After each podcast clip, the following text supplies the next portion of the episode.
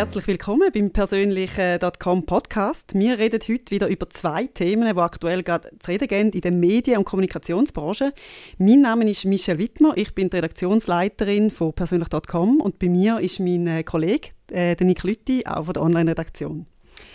Ja, das erste Thema, das wir heute besprechen, ist ein Exklusivbericht, den wir letzte Woche am Freitag hatten, und zwar das neue Migros-Magazin. Die haben einen grösseren Relaunch gehabt und werden künftig mehr über eigene Themen berichten. Nick, sag mal, ist bei dir am Montag auch das neue Migros-Magazin im Briefkasten gelandet? Vermutlich schon, ich bin nicht ganz sicher. Es ist gut möglich, dass ich es übersehen habe, mit dem Stapel von der Post in die Wohnung genommen habe und dann direkt entsorgt. Weil ich habe ja gewusst, was mich erwartet.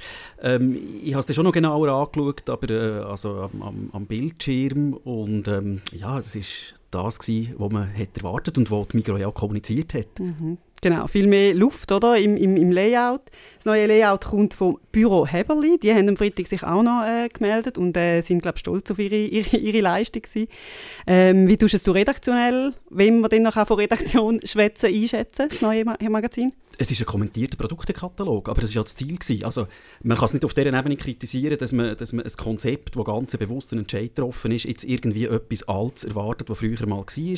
Man stellt einfach fest, dass es seit Ende 2017, wo der langjährige Chefredakteur Hans Schneeberger ist gegangen, konsequent in die Richtung ist gegangen, immer mehr Migros. Und jetzt ist man definitiv an dem Punkt, wo in jedem Bericht mit einer Ausnahme, ein Porträt von der Wendy Holdener, wo es nicht um Migros geht, aber sonst ist jeder Text irgendwie sehr direkt mit der Migros verknüpft. Mhm, genau. Am Samstag hatte es ja auch einen Artikel im Tagesanzeiger zu dem Thema. Sie haben geredet von einer 60-30-10-Regel. Also 60% müssen einen direkten Bezug haben zum Supermarkt, zu Supermarktthemen, 30% einfach konzernweit und nur noch 10%, also jede 10. Seite ist eigentlich redaktionell oder eben ein Thema, das unabhängig ist. Ich glaube, das war die Formel, die bis jetzt gegolten hat. Und die Migros hat ja nicht Stellung nehmen, wie der Tageartikel rauskommt.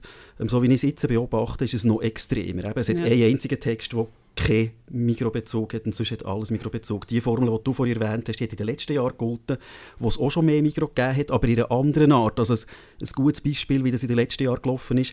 Es hat regelmässig Artikel über Migros-Mitarbeitende gehabt, aber dann ist es nicht um ihren Beruf gegangen bei der Migros, sondern um ihr Engagement, was sie sonst noch machen. Wenn heute Personen von der Migros porträtiert werden, wie jetzt in der aktuellen Ausgabe, dann ist es immer ihre Funktion. Die Leiterin von der Migros-Bäckerei oder die Person, die für die Platzierung der Produkte in der Regal verantwortlich ist. Also ganz eng Migros. Ja, genau. Sie wollen ja auch neue Zielgruppen ansprechen. Sie wollen noch vermehrt Familien ansprechen und sogenannte Golden Agers, wie sie es sagen. Was haltest du von dem? Golden Ager heisst ältere Leute, die Print noch schätzen, die Print noch kennen. Jüngere Leute wachsen ja nicht einmal mehr mit Print auf. Also insofern ist das Ganze eine logische Positionierung, dass man ein Produkt für diese Zielgruppe macht, die eine gewisse Darreichungsform überhaupt noch schätzt. Also das kann ich sehr gut nachvollziehen. Man kann trotzdem im alten Produkt nachtrauern, was damit ist verloren gegangen. Das Migros-Magazin war lange ein gesellschaftspolitisches Medium, das auch gute Journalistinnen und Journalisten vorgebracht hat. Das war ein Ausbildungsort. Junge Leute haben regelmässig auch die Ausbildung am Medienausbildungszentrum in Luzern gemacht. Das wird künftig nicht mehr der Fall sein, weil klar braucht es noch eine Form von Journalismus, aber es sind nicht mehr Reportage oder Interview mit Bundesrätinnen und Bundesräten, die es früher regelmässig im Migros-Magazin hat gegeben. Genau, du sagst es geht ja darum, wer arbeitet dort, wer schreibt die Texte. Das hat sich jetzt verändert. Die neue Struktur, eben das Migros-Magazin ist jetzt neu angesiedelt, das ist jetzt die publizistische Verantwortung, liegt gemäss der Migros in dieser Medienmitteilung, die sie hier verschickt haben, in der Marketingkommunikation von der Supermarkt AG und in der Kommunikationsabteilung vom Migros-Genossenschaftsbund, dem MGB. Ja, da herrscht offenbar auch ein bisschen Verunsicherung in der Redaktion, was da kommt. Das erste Editorial hat jetzt ja eben der Remy Müller verfasst von dieser ersten Ausgabe. Er ist eben der neue Chef von der Marketing-Kommunikationsabteilung. Und die zweite verantwortliche Person hat erst vor ein paar Tagen ihren Job angefangen. Das ist der Christian Doro. Er ist der neue Kommunikationschef vom MGB. Genau, die Person, ihn kennt man noch gar nicht so genau, auch auf der Redaktion. Von dem her ist es wie klar, dass da noch viel Verunsicherung herrscht im Team. Ich glaube, so ein Produkt muss sich entwickeln. Stichwort Editorial ist noch gut, weil in den letzten Jahren hat es ja kein Editorial mehr gegeben. Es ist mal, glaube Anfangs 2019 hat die damalige Redaktionsleiterin geschrieben, ja, von jetzt an gibt es kein Editorial mehr. Das war auch so wie ein Signal gewesen, eine Publikation, die lang vom Chefredakteur oder von der Redaktionsleiterin das Publikum begrüßt, ist einfach etwas anderes als ein Magazin, das quasi direkt mit dem Produkt von der Migros anfängt. Ein aktuelles Thema, das wir heute noch darüber reden, ist der angekündigte Verkauf von der APG, von der Allgemeinen Plakatgesellschaft, der grösste Aussenwerbevermarkter der Schweiz. Die Ankündigung ist heute Morgen überraschend gekommen, oder Michelle? Mhm, genau, da hast du recht. Heute Morgen um 6.20 Uhr ist die Medienmitteilung verschickt worden. Genau, die zwei Hauptaktionäre haben eine Vereinbarung geschlossen, dass sie zusammen ihre Anteile verkaufen wollen. Das ist einerseits JCDecaux. Sie haben 30% der Aktienanteile und Parquesa Asset Management. Sie haben 25% der Anteile. Zusammen macht das 55%.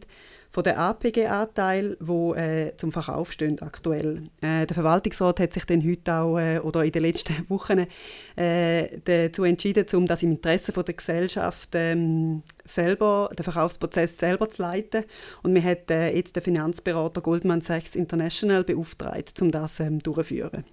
Was heisst das genau? Also wird übermorgen APG nicht mehr APG sein? Oder was weiss man heute? Genau, man weiss eigentlich noch relativ wenig. Gerade jetzt zu der Zeitfrage, die du ansprichst, auch da hat man keine Szenarien durchgegeben. Es gibt drei mögliche Szenarien, wie das könnte ablaufen. Entweder es kommt zu einem Verkauf, eben Zeitspanne gibt es da nicht. Es geht eigentlich einfach darum, dass man einen Käufer findet, der den Bedingungen der Verkaufsparteien entspricht.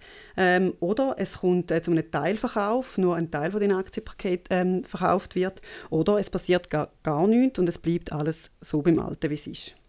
Du hast heute Morgen mit dem CEO von APG, mit dem Markus Ehrlich, reden. Was sagt er zu diesem anstehenden Verkauf? Mhm, genau, ich konnte mit ihm kurz telefonieren. Die APG hat ja heute nicht nur den Verkauf, die Verkaufsinteressen bekundet, sondern sie haben auch ihre Jahreszahlen verkündet. Die APG hat einen starken Jahresabschluss präsentiert. Sie haben 26,8 Millionen Franken Reingewinn gemacht. Das ist irgendwie fast 15% mehr wie vor einem Jahr.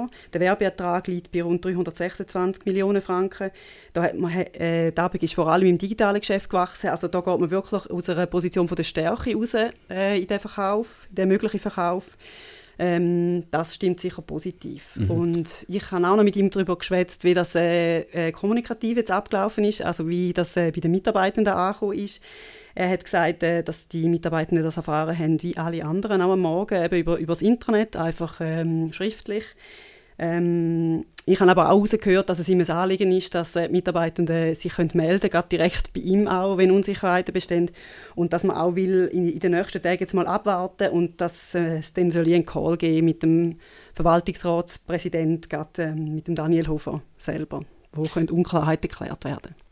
Also vermutlich ist das ein Prozess, der sich noch länger wird herziehen und was da genau passiert, werdet ihr natürlich bei uns auf persönlich.com können lesen. Genau, so ist es. Wir sind da nächste Woche mit auch wieder neuen Themen. Der Podcast kommt in einer Woche wieder. Wir freuen uns.